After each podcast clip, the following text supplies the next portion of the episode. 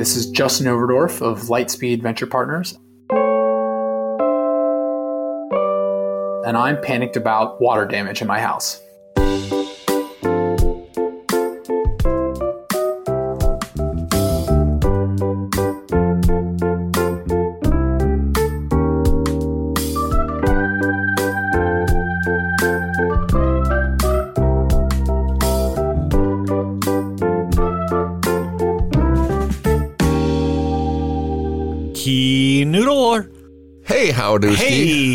You have a nickname? Oh, I had a lot of nicknames, me but one. I'm not going to tell you any of them because No, you're going to start on. keeping this. Remember that time I got back from the doctor's office and I told her what, what she called me? And you called me that for a year afterwards. No I way. don't remember. Oh, that's good. All right, you crazy Swede. So Canute, who never talks about himself, we can't get him to talk about himself, and it's hurting the show. The ratings are dropping. People want more Canute, and I can't get you to say anything. Traumatic childhood. So it's a good day to be alive. Just saying that we're on. We started the show while COVID was raging. We were scared to even. We were scared to hug. We never do anyway. Our so who cares? physical relationship fizzled. and we're about to get our own new studio, right? Yes, if we it all comes through, Yeah, that's pretty exciting. I know. It's very exciting. Just I'm ready to quit. The uh, anyways, so we're 170ish so episodes in. That's a lot of work. That's 170 hours of me listening. So my therapist, every time I go to my therapist, she goes, "You need to listen more." I said, "Have you heard my fucking podcast? I barely talk." so, speaking of barely, speaking of therapy, I don't even have a segue because I, I don't have a segue for this fellow. A, it's his name is Justin Overdorf, which is German for this is my first podcast. I think that's what the interpretation is. And I've never met an Overdorf. There was a Dorfman in Animal House. I think it was Dorf. So I don't we we we don't care. LGBTQ Germans we don't care on on Panic with Friends. We're neutral. We're we're podcast neutral. We have no prejudices. By the way, I watched the Dave Chappelle podcast. Have you watched it? No, I Oh, haven't. My God, he's just on so many layers, pulling jokes. Can't Yeah, even I tell if he's making up the story or if it's true. And it's just he's at another level. I will have to check that out. Yeah, he basically did a one hour show that there was no real jokes. It was just a story within a story within a story. I mean, what a level that that guy's reached. You know, we're lucky to have guys like that. As much as he's polarizing some people, uh, we are lucky to have someone like that and who's willing to uh, go to the third rail. And Very okay, true. speaking of the third rail, now I have a segue. Stripe, they are becoming a first rail. Stripe is probably the biggest company that nobody's ever heard of. Of course, if you're in fintech, you've heard of Stripe. And if you've bought something online, you've used Stripe. And um, they're not a mysterious company at all. They're very public, even though they're private. Uh, the two brothers, the Collison brothers who started, are not shy.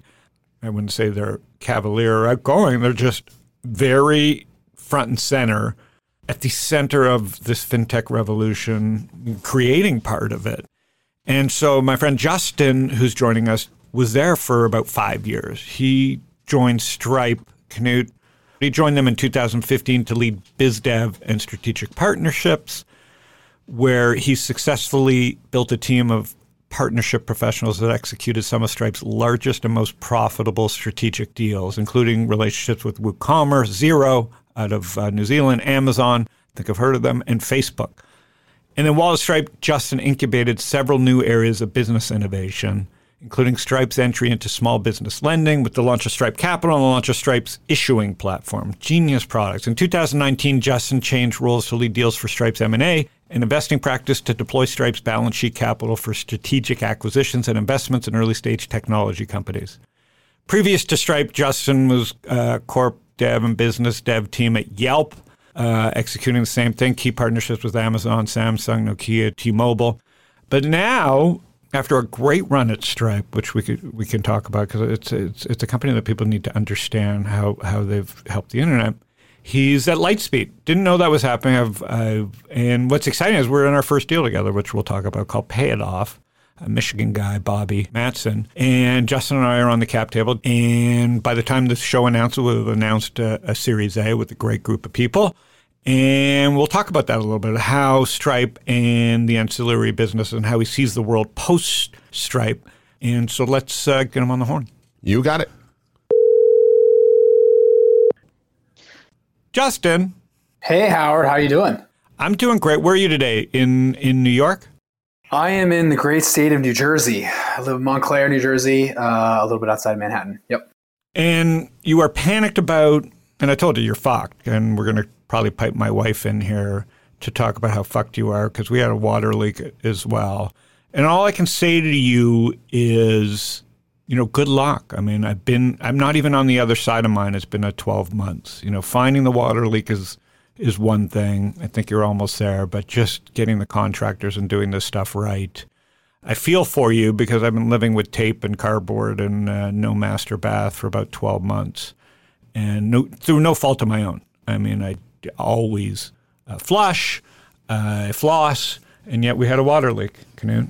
And, and I try not to Tragic. shower very often or brush my teeth, and yet we still had a water leak. So, Justin, I don't know what to tell you other than I feel for you. That's a horrible, horrible thing, and it's something to be panicked about. And let's move on. Sorry, hopefully I didn't wreck your day, but I have to be honest with my guests.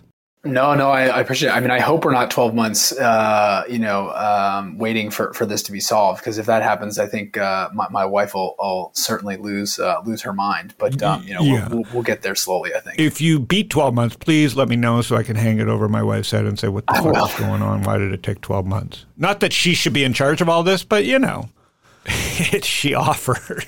So let's talk about from toilets to fintech. That's what I do here, segues. So tell me how Stripe recruit, like, how did you know that it was the time to move on to Stripe?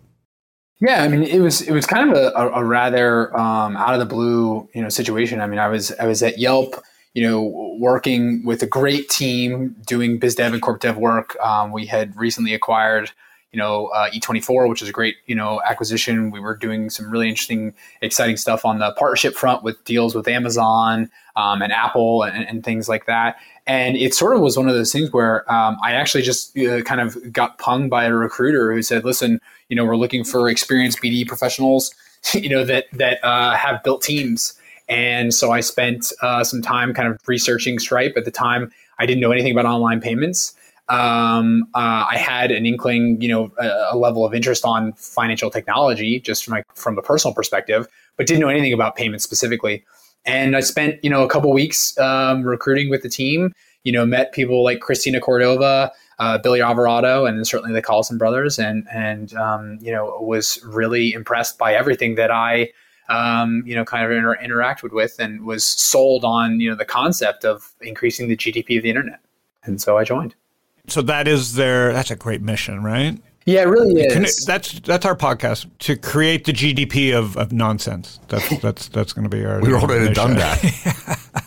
So hang on, but now we have a mission. Thank God, I, I joke about that though. genius. I mean, it's it's the GDP of the internet concept. It's such a. I mean, when I'm talking to founders, actually, it's a really interesting concept that it's such a simple. Oh my God, I love it. um, Sort of like mission, and but but it's such a big idea, and that sort of like hero moonshot idea uh, is really the north star for the company in everything that they do. And so as a result, it makes it really easy, frankly, like that that statement, that phrase is what everybody in the company revolves their decision making around. And I think it's it makes it really easy to kind of align the ships.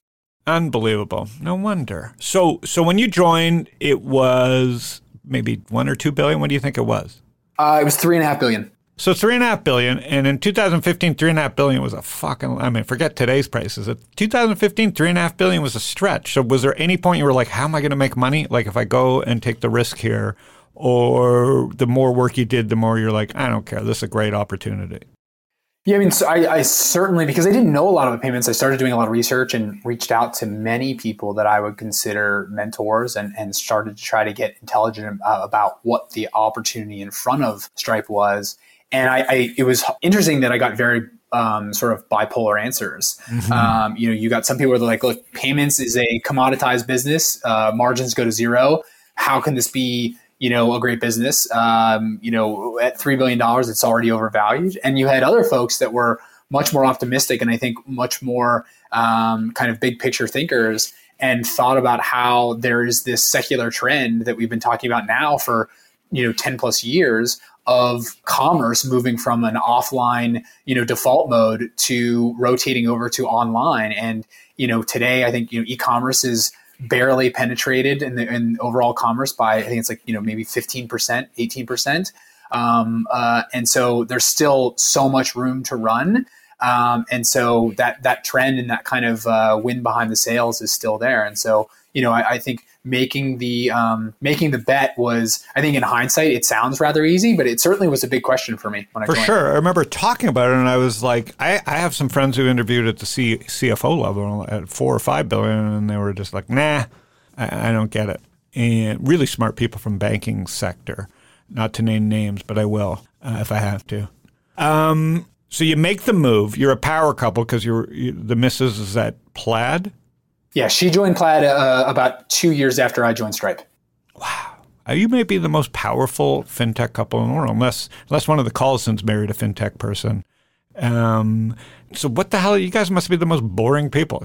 Tell me you don't talk about fintech at home. Is there a rule that says the Overdorfs can't talk about fintech? Yeah, we don't really talk about it. I mean, it's, it's certainly uh, it's not something that, that becomes uh, dinner dinner conversation. Although there are some funny kind of you know stories um, about you know the two of us working on things that ended up being maybe mildly competitive, or at least Plaid was doing one thing and I, and we were working on something, and you know it so happened a couple weeks later where we end up being able to talk about it. We realized that you know we were maybe potentially trying to vie for the same type of opportunity in some ways. So there's always interesting, fun stories like that. Um, but no, I mean, look, we're, we're, we're, we're a normal married couple. I think we're certainly heavily, uh, you know, invested and over rotated on fintech. So if, if this whole thing is a big sham, we're screwed. Yeah, if there was a fantasy app for marriage, if there's a fantasy app for marriages. You're the Water Lake swung odds on the Overdorfs to like a minus 140. I don't even know what that number means. I just like saying minus 140 on the odds, and I'll have Ryan Spoon check that out for me. But um, if you guys can get through the Water Lake, I, I, I feel like I mean fintech's easy. You're both in fintech. It's a fintech bubble. Blah blah blah blah blah. I mean, you're sailing through life, the two of you. But the the Water Lake is exciting. This is, a, and I say this as a as someone who doesn't want to see you guys break up, but uh, as an odds person, uh, I feel really bad. The uh, so Stripe now's you've 90 billion 100, what, what's your best guesstimate at what the people the internets are saying the valuation is Uh, the last public round was 95 billion. And I think, you know, there's rumors of, we've seen things like tweets and certain stories come out where I think secondaries are trading, you know, upwards of 150, sometimes a little bit more, 150 billion. Um, but, you know, that that's, uh, you know, those are transactions that are happening behind the scenes. So it's hard to really put a pin on any, any of it. yeah canute just wrote down your phone number he has a couple of big real estate I got opportunities some dollar signs in my eyes right now. So these are big numbers. The the so congratulations on spotting an opportunity, and and I have to say I can't remember what I would have told you other than maybe go with your instincts because you have good instincts. But you know, catching a company at three billion for a We talked about it. You probably don't remember it. uh, did I say anything positive? I hope.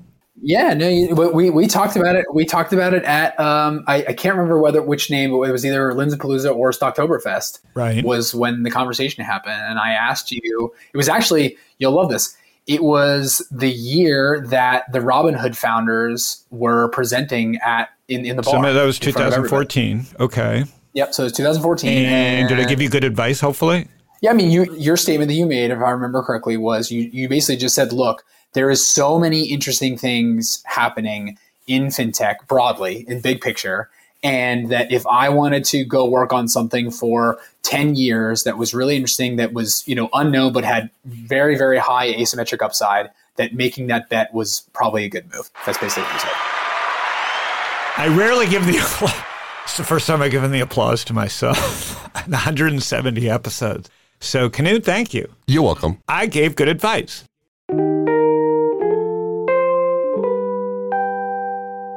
Now I feel guilty because I think I'm giving him good water leak advice, and I don't feel the outcome is, is as exciting as Stripes. So please don't tell your wife what I said about uh, about the water leak, and I may have a person for you. So, and by the way, chewing gum works uh, in a, in a pinch. Wrigley's sticks very well. So, so that's right. Used to come to Palooza we were really all of us. What a group that was, right? We were fucking Motley early crew, that whole stuff. certainly a motley crew, for sure. But I, I still keep in touch with several people. I mean, I, I keep keep in touch with Savneet and, and a whole bunch of others, Woody, etc. Well, Woody's done amazing. Yeah. He's been on the podcast a few times. Savneet's been on the podcast, fucking running PAR Technology. Really smart group of weird people that were all kind of indirectly in fintech. So, what was the most exciting part of Stripe for you? Was it moving to the M&A side? What was what was the most fulfilling part? I'd say the beginning was the most fulfilling. I mean, my, the first two and a half, three years there were a pretty amazing experience from just like breakneck pace growth. The company, you know, was rather, you know, even though it was three and a half billion dollars, it was rather small. It was like, I don't know, 150, 200 people somewhere in there when I joined. And, um, you know, it just like everyone was all hands on deck, you know, working on really amazing things. And the partnerships that our team focused on um, were really sort of the, you know, beginning, you know, moments of figuring out the the best way to commercialize some of these products in certain areas. You know, the deals like Shopify and WooCommerce, and then things like um, you know Xero on the on the invoice side and accounting side. Like we, our team worked on those and executed those, and they ended up being the playbook for a lot of the largest platform opportunities that Stripe executed, and and so we kind of laid the foundation for that, which is really exciting and frankly probably the most rewarding thing I did there. So, because Shopify is my favorite, Netflix and Shopify and Nike rank up there as my favorite companies. So, with Shopify, tell me how Stripe, tell the listener how Stripe helps Shop, how that connection works. Yeah, I mean, it's it's really a. Uh, I would describe it as a very mutual relationship in that the two companies treat each other like design partners. Um, it's a true partnership. Everything from the, you know the employees that are working on the deals all the way up to the executive teams um, they're very closely aligned and they work together. And, and really what it is is you know i think both sides sort of feed off each other in terms of providing insights into their their strategic goals. Um, and as a result of sharing those opportunities and goals with each other there's a, an opportunity together to build great products that match each other's roadmaps right? And so when you do things in step with each other you end up with great outcomes. And that's been the case for both companies so tell me how Stripe works and how then it works with Shopify. The win-win scenario. How does it all play out? Where does the money flow? Sure.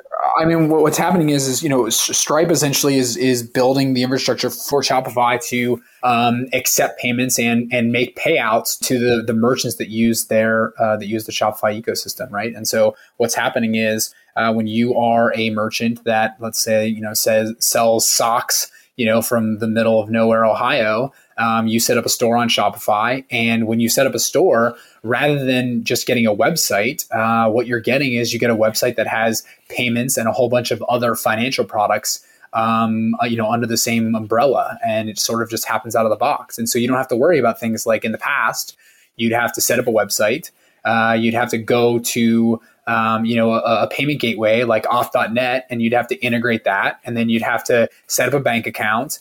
Uh, and then you could actually start to process, you know, your money. But you know, today, instead, what happens is, is Shopify is built on top of Stripe's infrastructure. They've white labeled it effectively, and so when you sign up for Shopify, you get Stripe right out of the box, and that's a great win-win relationship because what happens is Shopify gets to focus on what they're best at, which is building these really great tools for merchants to build their businesses. And Stripe gets to do what it does best for Shopify, which is build really, really large scaling payment infrastructure that sounds really boring, but is incredibly complex. And doing that so that Shopify can keep its resources on its main focus rather than you know building payment infrastructure, it allows Shopify to do other things. And so that's the kind of you know yin and yang of the relationship. Yeah, I got to tell you, I just texted Harley saying he was on my podcast not that he's more important than you, but he was like guest 110. I texted Harley that they should change their tagline to uh, "We increase the GDP of merchants." Are, would that cause a fight internally if they if they went with that? I don't know. That's that's a question for, for that's a question above my pay grade. You're such a diplomat. So okay, so I'm not going to get you to bite on anything. The so we'll keep it serious. The the it's the German in you. Yeah, there you go. Well, it's also the, the other thing too is I mean I don't I don't I don't I don't work at the company anymore. It's been it's been a year since I've been there. It's hard to say you know for some of this stuff. But look, I think like in in a joking sense, like certainly GDP of the internet, it feels like a very Stripe saying. And so I don't know if they've ever trademarked it, but uh, I certainly hope they have because it's a, it's a great it is a great line. Um, so you go work on that, and then Amazon. How did, how hard would it be to get Amazon to come over the line, or they just get it themselves, or, or was that the hardest deal? What was the hardest get them over the goal line? Is it Facebook or Amazon? It's got to be one of the two. Well, there are different types of, of deals. I mean, they, they weren't really using it, it's, it, I would describe those two opportunities as so, so the Facebook transaction, or I should say, you know, deal was really around two things. One was powering some of their commerce work, um, and then powering or, or, or thinking about working with them on the Libra initiative, which is a whole other bag of worms.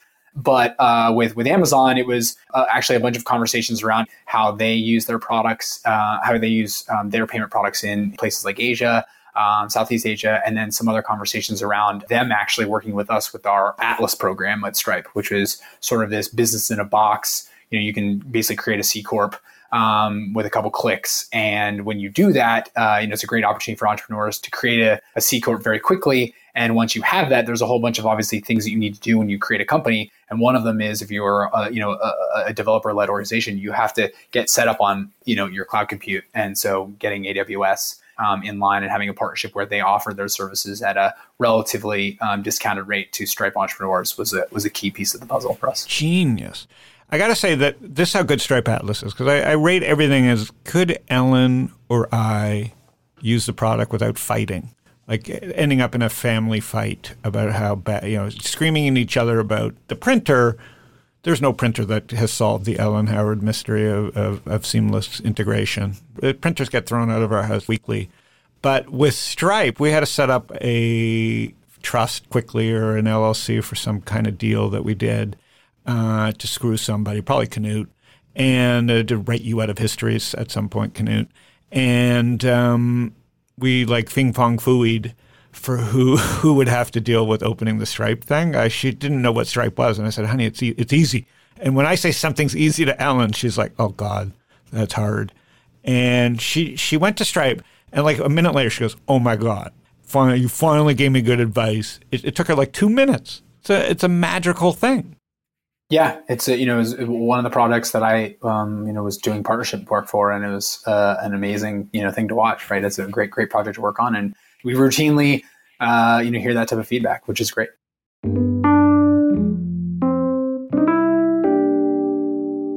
So you, your run comes to an end. Did you you love investing because we talk about fintech off and on, and, and finally working on something bigger. It was inevitable that you became a VC. Was that something in your blood? I don't know if it was inevitable, but it's certainly for the better part of you know my time at Stripe and even before then when I was at Yelp. I mean, I was starting to make angel investments. Um, some of those have, have worked out fairly well. A lot of them were in fintech, and uh, you know that experience plus the, the, my time and you know before I had uh, even shown up uh, uh, at Yelp and um, and at Stripe. You know, I worked at Summit Partners, which is a growth equity uh, you know shop, making investments there, and sort of you know this this muscle was certainly there in, in, terms of my career. And so when the opportunity came to think about what was next, um, it was really um, I don't know if it was a if it was a foregone conclusion, but it certainly was where I was spending a lot of my mental space. And I was fortunate enough; I took time off when I left Stripe. I left in in uh, October of 2020. Took some time off, kind of turned my email off completely. Uh, didn't really talk to anybody, and hung out with my family during the pandemic and kind of came up for air in January and was very fortunate that I had a chance to talk to a lot of investment firms about opportunities. Um, was very fortunate that every door was sort of you know opened. And um, for me, the, the, the fit of Lightspeed was uh, was really there. It was a, a perfect opportunity. You know, they are a firm that is global in nature. They're multi-stage, great brand, and they have made uh, fintech investments like Affirm, Blend, um, and Carta. Um, you know, these are fantastic companies, but they didn't have somebody that was focusing their time exclusively on fintech. And so when they kind of reached out and said, "Look, we're looking for someone to own this full stock uh, within the firm," you know, the the fit for me really made a lot of sense. And so I was really excited to join. And I've known a lot of people from a lot of the partners there for for many years, and so I was thrilled to join. And so you get to build out a team, a true fintech team inside at, at Lightspeed. That's correct. Yeah, and, and I'm based in on the East Coast, in, right outside New York City, and so I'm I'm in the midst actually right now of, of looking for office space uh, to plant the flag, you know, more formally. And we're hiring people. We're going to hire probably two or three people here in New York. um, over the next you know six to twelve months, and, and maybe a couple other folks in San Francisco um, over the longer haul. But fintech as a as a focus area is uh, very very much getting up and running and, and, and happening. And as, as you discussed, like we're making investments. We happen to, to be doing one together um, with Payitoff. And, um, you know, we recently announced our, our investment in Alloy, which is a, a later stage deal, um, a company that's based in New York uh, that's in the kind of identity verification and uh, decision space. But, um, you know, we're, we're here, we're fintech native, and we're really excited about it.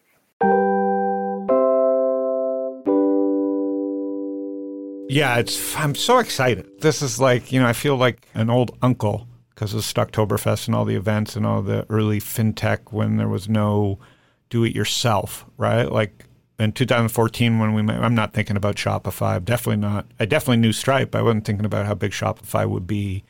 Um, obviously, none of us knew about COVID, but like Robinhood was just starting, and Plaid. I don't even know if it had been founded. Yeah, it obviously had been founded.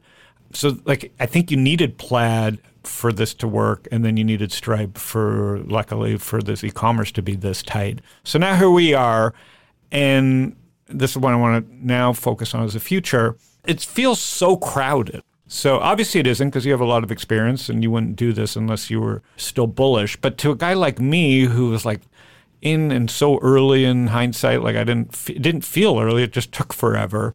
I'm kind of like the old grumpy guy and I'm like, what else could be done? So what gets you excited? Obviously, we'll talk about, you know, Alloy and Payitoff, but what gets you excited about, you know, in a world where we've just had such a good run and everything's connected? Is it just the idea of the GDP is still just going to grow and that's your macro pitch, or is there some unique feeling that you have around a specific area?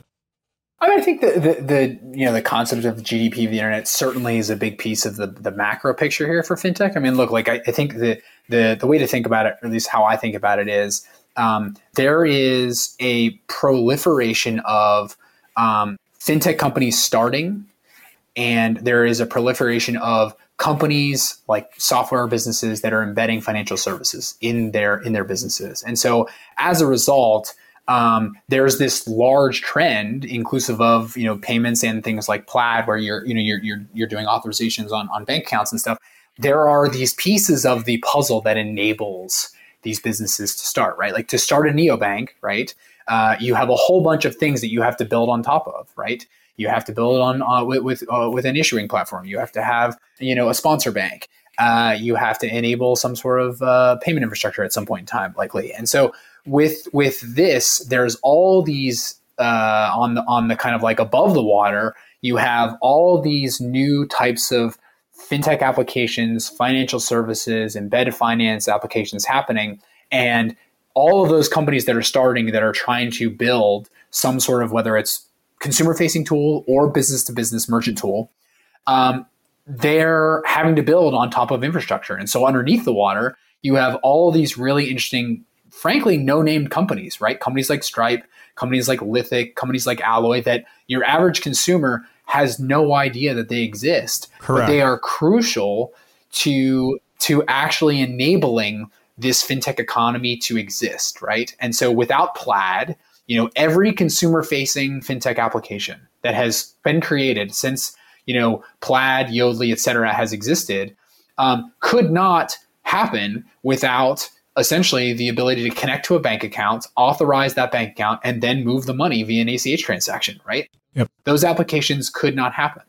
And so, you know, that stuff is really critical, right? And so there's all these picks and shovels and infrastructure that sits in this kind of very, very unspoken place. And look, that stuff's going to be exciting because I don't think we are anywhere near the end of the road for the for the growth of this stuff, right? Like we know that payments by itself is in the very, very early innings of what I think is a probably 20 year secular trend, maybe longer. And the amazing thing about payments on the acquiring side, you know, acquiring is what Stripe does primarily, but they've also now gone into the issuing side. Issuing on a dollar for dollar basis is actually bigger than acquiring, right? So you have two sides of the of the of the payment ecosystem that are absolutely in the most earliest stages. And so I think we have a lot of room to run and uh, there's a ton of asymmetric upside which uh, Lightspeed and, and myself are incredibly excited about. Canute, get my checkbook. this is why I do the show, not for anybody else, but for me. I had the Carbon Health guys on. I don't know if you know Aaron or Russ Fradon, but I had Aaron, the founder, on. We're Twitter friends, but that's about it. Yeah, amazing people. I'll introduce you. But every day you wake up and you read the newspaper and it's like, ah, inflation, inflation, inflation. I get it. It's been fucking brutal. Uh, healthcare and education, and before that, banking.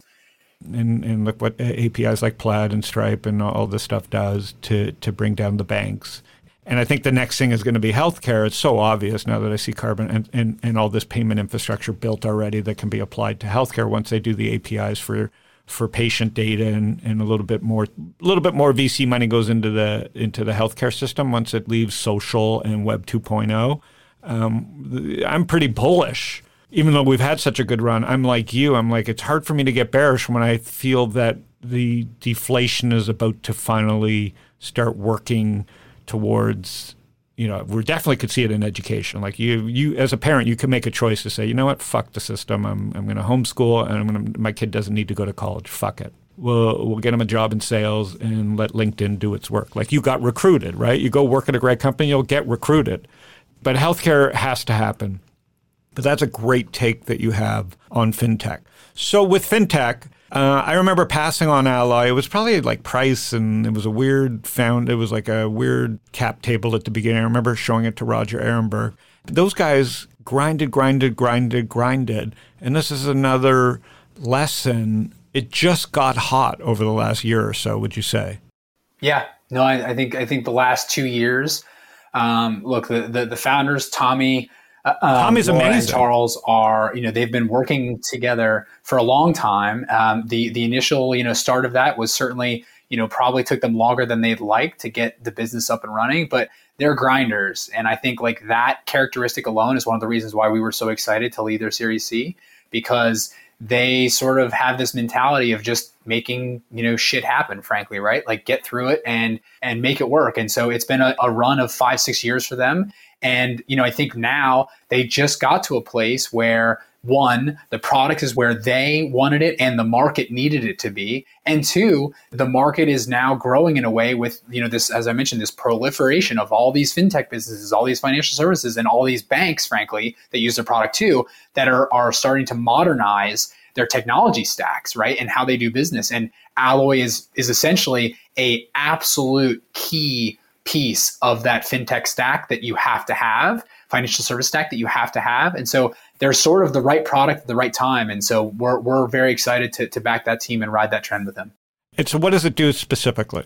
Yeah, so Alloy's primary product is an ID, it's an identity decisioning platform. So think about it this way when banks and fintechs are onboarding consumers, they have to go through a, uh, for regulatory reasons, they have to go through a KYC and AML process that, uh, you know, involves them making sure literally, you know, KYC, know your customer, and AML, anti money laundering, where they actually have to verify who that customer says, you know, that they are. And so when you go through that, it's actually quite a difficult problem to solve for because you know there are other people in the world hilariously enough that maybe are named howard lindzen or justin overdorff I don't know if there's many Knuts in the world, but there might be. And so in Norway, in Norway, right? Exactly. Yeah, there's a thousand. But, but, the point is, right, is like is that you have to verify that those people exist and that they are who they say they are. And so to do that, you have to, in the past, what the past looked like was basically uh, spackling together a whole bunch of services that checked IDs, ran names against databases, checked IRS records, looked at SSNs, looked at EINs for businesses, and you know all of this stuff is, is, was kind of held away in all these different pots of data sources. Well what alloy came around and did very intelligently was they said listen this is a common problem for all these companies that are building. Why don't we go around and build the integrations to all the data sources? So they've now built connections to i think upwards of 200 data sources that are used to id and verify an individual for onboarding purposes. And so instead of having to build 200 sources um, you know, if you are building a consumer facing fintech app, you just have to integrate with Alloy and they solve all of your problems. And so their entire software infrastructure um, essentially allows you to onboard customers, verify them, and specifically onboard the customers that you want and turn away fraudulent or nefarious customers that you do not want and, and avoid things like false positives, which are very costly. Yeah, that was a Techstars one, wasn't it? I believe they were Techstars, yes, in New York. Yeah, I remember looking at it because I was doing a lot of stuff back then. I don't know if it was Tarhini's class or before that with Tisch. I don't think they were a Tisch class. So, anyways, congrats. I, you know, I see them on Twitter. Those guys are just. Uh, I passed for the wrong reason, meaning like cap table. Like I thought they, they weren't going to make enough money together, and that was the exact wrong reason. They've proven to stay together and, and be a great team, and the market came finally is is coming to them.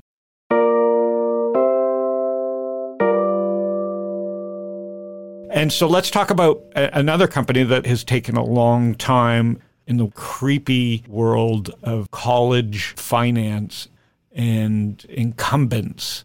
Um, I met Bobby through, I think Russ Fradin made an introduction, I don't know, through Chime or whatever. And I immediately just thought he was a super smart guy. But I, I invest for different, you know, you know, I'm not an infrastructure person per se, but when I met Bobby and he was solving the college payment and debt problem, I was like immediately intrigued. So, what is it about Bobby or Payitoff that excited you? Yeah, I mean, I think you know what what Payitoff does is they're sort of building infrastructure for the student debt industry, but I think that the infrastructure that they're building is largely applicable to, frankly, all debt, all, all kind of you know credit opportunities. The big picture here is you have a student debt crisis, right? Where you have, you know, I think it's something like, um, you know, consumer debt in the United States has reached something like, you know, 15 trillion. And on the student debt side specifically, I think we now have something like around one and a half to two trillion dollars of, of student debt, which is the most you know in history that we've ever had. And the pandemic um, certainly didn't help things in the context of you know the the administration's policy of, of sort of halting all payments was certainly a, a relief to the borrowers, but it doesn't, you know, remove the loans, right? It just stopped the payments. And so the way to think about what Payitoff is trying to do is they're trying to do two things. One, they're building infrastructure that connects uh, pipes, basically that connects the borrowers, the lenders themselves, and the servicers. So all the kind of players in the in the ecosystem. And really, what they're trying to do is they're trying to build the pipes to make it so that it's easy to understand what your debt is doing, understand the big picture, and certainly then obviously to pay it off. But the unique insight here that that I think Bobby had, and, and this comes from Bobby's ex- own experience with student debt, which is why I think the opportunity spoke to me so so deeply you know, Bobby had his own student debt issue and he, he had to figure it out. And what he realized in that process was there are all these public and private student repayment programs that you know if you are in a certain uh, career and you have debt of a certain level and make salary of a certain you know under a certain level you qualify for a whole bunch of programs that will help you actually pay down your debt right? And to do that though to get access to that money you have to do all these applications. And it's a really really cumbersome process so the big picture is Bobby and the Payitoff team are are sort of thinking this from the perspective of okay, well if we help uh, if we help the lenders help the borrowers, this is a win-win situation. So it's it's a kind of mutual aligned opportunity where you build these pipes and then you build uh, infrastructure that really auto applies and then enrolls consumers in a lot of these uh, debt repayment programs. And what that does, you know, conceptually, if you think about it from a, you know, how does this actually work? Well, let's say you have, uh, you know, twenty five thousand dollars worth of student debt with a um, bank, and the bank says to you, you log in one day and you're checking your balance and say, hey, uh, you know, by the way, would you like to apply for a student repayment program? And you click the answer yes, and then within a blink of an eye, you've just sent off a bunch of applications to all these programs, and maybe in a couple weeks you'll get information back that says, by the way, you qualified for a reduction of 50% of your loans. And so, from a consumer perspective, magic. How amazing of an experience is that for you to experience that with the lender, right? The lender is basically saying to you, I'm going to help you lower your debt to us, right? And the reason why they want to do that, and, and Payitoff, by the way, is enabling all of that. They, they make that all possible. But Payitoff is saying, listen, if we can help lenders improve borrowers' experiences, what is the long term impact on the relationship between the lender and that consumer? And the answer is it's it's incredible because if you help a consumer get rid of their student debt faster and in a way that that creates a high NPS score, what is the probability that that consumer is going to come back to you for a whole bunch of other financial service needs that they have in their life, including getting a mortgage, buying a home for the first time, which is some of the most profitable and very key pieces of the financial service industry, right? But those are long-term 30-year agreements, right? And so, uh, you know, this this kind of opportunity for Payitoff to align the incentives between the borrower and the, the lender, and then create this relationship that ends up where the borrower, you know, views the lender as a net positive as opposed to a net negative, which I think traditionally has been the case with with with student debt and servicing. It's an incredible win-win. And so Bobby and the team are building a great business. I'm super excited. We led their it's it's a Series C technically because um, they did a pre-seed, so was, that's the round we all invested in. This is a Series Seed, um, and we are excited to be off in the races with them.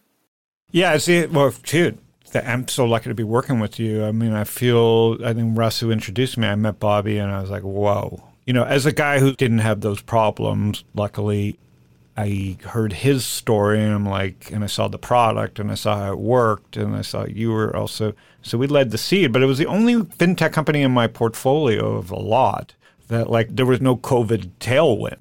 Yep. Right. Like Robinhood, eToro, stock. It was just a miracle, COVID, in terms of lucky growth or growth that was inevitable that got sped up five years. Whereas with Payitoff, it was like Bobby just had to deal with Brooklyn and COVID and young family and moving and that business basically on hold. So, you know, really, it was a tough year. Just like, hey, Bobby, hope you're doing well. Not much you can do. Like, well, let's see what Biden says next or Trump says next. And you knew they were going to kick the can down the road. So yeah. uh, it's fun that you guys are helping steer the ship with him. But he's a great leader. Yeah, the exciting thing I think about that is there certainly was a you know a hiatus in terms of you know obviously what's going on with with the, the administration um, in the business, but you know they took it as an incredible opportunity to just put their head down and build all the infrastructure and all the product that they knew they needed to build because the commercial side had to kind of like take a break for a little bit but they put their head down, yeah. built everything they needed to build. And so now we know that the, the waterfall, the tsunami that's going to happen with student debt when the administration yeah. pulls you know this stuff back um, the tsunami that's going to happen and the payments that are going to that are going to have to hit the hit the line here um, it's going to be a massive huge tsunami and and Payitoff is so incredibly well positioned because they're now you know nailing these commercial deals because every bank and every lender and every student servicer right. is sort of getting to a place where they know they have to be ready for this massive tsunami and Payitoff as a solution well, Knut, you just made Knut's day. He just he remembers that he's an LP. yeah, I just remembered. That's the most excited you get, Knut. Ah. The uh, well, dude, quite a career. I'm proud of you. Do you have brothers and sisters? I do. I have a younger brother and sister. They're twins, oh. boy girl twins. Uh, um, obviously not identical. My wife is a twin. So are they best friends? They're very close. Yeah, I mean, like you know, as the older brother, I was sort of like when they when they uh, you know were younger, I was certainly jealous of the the relationship. I mean, they did the things that all you know twins do. They have their own little language. They're talking to each other, and I can't understand what's happening, but they yeah. are very clearly you know conspiring against me as the older brother. So um, certainly, it's, it's a big piece of the puzzle. Yeah, you got a water leak and twins. You got a lot going on. So, um, and are they in tech at all? No, no. My my brother actually is taking over the family business. So my father is a third generation, you know, uh, owner of an asphalt and uh, construction business uh, in Western Pennsylvania. And my brother and um, my cousin, his his father, uh, my uncle, kind of ran it with my dad. And um, so now the, the two cousins are uh, going to take it over together. And uh, my sister, she lives in Denver, Colorado, and um, she's a counselor, a career counselor at a, at a university. Well, God bless the Overdorffs. This has been fun to just finally catch up on things. It's like you were head down grinding the growth machine at Stripe. Is it fun to be at, like a VC? Are you excited?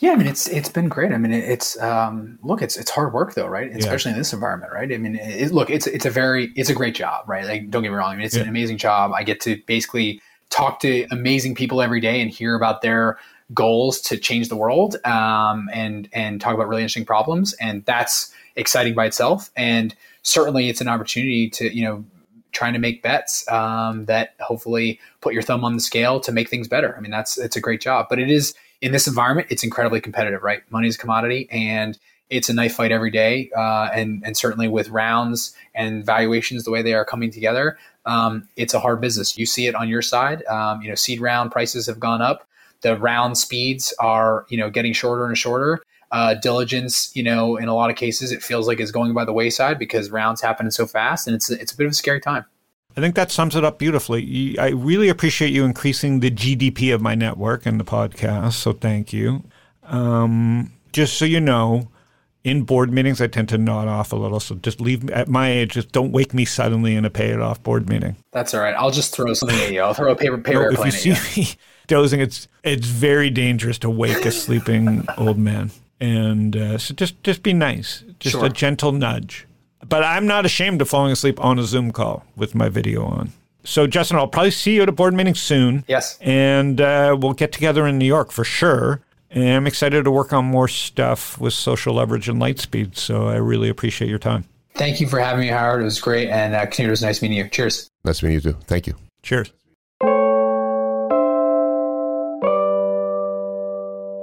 So there you have it. Another genius young man. Yeah. Where do you find all these geniuses? I'm lucky. I just put the vibe out there that Howie Lindzen open for business. That still works, huh? The GDP of, of Howie. I, first of all, it's just a miracle, some of these products, how the internet works and how you can buy shit and just have stuff at your house like magically in a day. Um, compared to where we were at ASU, and it took four hours to get a, a brain freezy drink at a, at a pub on, on uh, Mill Avenue. Yeah. And, um, you know, I thought flat screens were the best it could be. But now we've got Netflix and Stripe. And Payitoff sounds cool, huh, Knut? You're a little excited love there. Pay It I saw a little tingle in your eye. Now I just love it. Isn't it? He's explained it well. He asked me to explain it, and people come away confused. No, he definitely explained it the best way I've oh heard it so far. God. He explained it the way Bobby has explained it to me, and then in Lost in Translation. Howard, Howard plays broken telephone venture capitalist. I scare a lot of people out of our deals because I get excited and then I don't really fully understand how great the products are. But uh, whatever. Larry David. And you are listening to Panic with Friends, where I talk with friends like Justin, who are way smarter than me and living a little bit in the future. And uh, Knut and I rap with them and venture capitalists, entrepreneurs, growth people, leading sales, but people who are who are pushing the frontier incrementally and sometimes bigly. If you like talking about trends and investing what I say for profit and joy, tune in. You can go to Spotify, Apple, or my YouTube channel, Howard Lindzen. Subscribe, and you'll get an alert every time I have one of these shows, which is once a week on Thursdays. Thanks, Knut, for putting this together. Thanks, StockTwits, for distributing, and we will see everybody next week.